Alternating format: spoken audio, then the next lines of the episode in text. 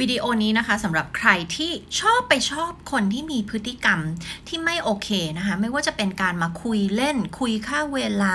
เจ้าชู้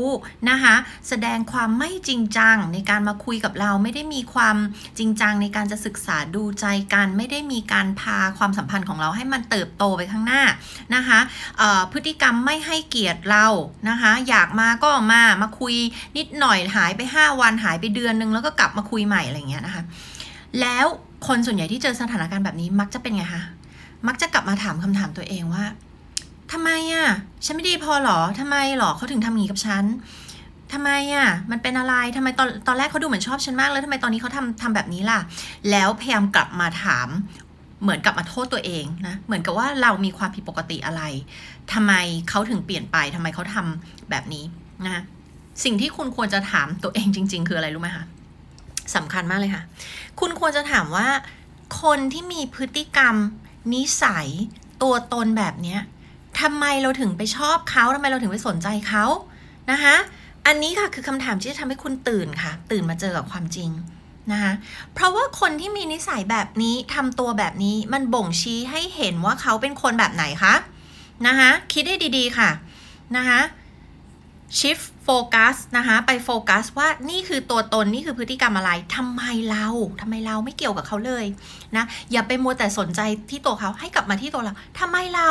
ถึงได้ไปชอบ แล้วไปดึงดูดแล้วไปชอบไปสนใจคนแบบนี้นะคะแล้วมันเชื่อมโยงอะไรกับวัยเด็ก แล้วก็ที่เราเติบโตมานะคะเพราะว่ามันจะเกี่ยวข้องกันเสมอนะคะถ้าหากว่าเราเป็นคนที่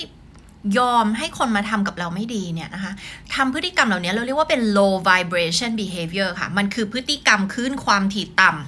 ำนะคะการที่เรายอมรับและแถมไปชอบไปดึงดูดกับพฤติกรรมแบบนี้คนแบบนี้เนี่ยนะคะมันแสดงให้เห็นว่ามันมันเป็นยังไงคะมันมันมีความคุ้นชินกับพฤติกรรมแบบนี้หรือเปล่า คนในครอบครัวเราพ่อแม่เราเป็นอย่างนี้หรือเปล่า หรือเขาทำให้เรารู้สึกอะไรคล้าย ๆ กับที่พ่อแม่เราเคยทำให้เรารู้สึก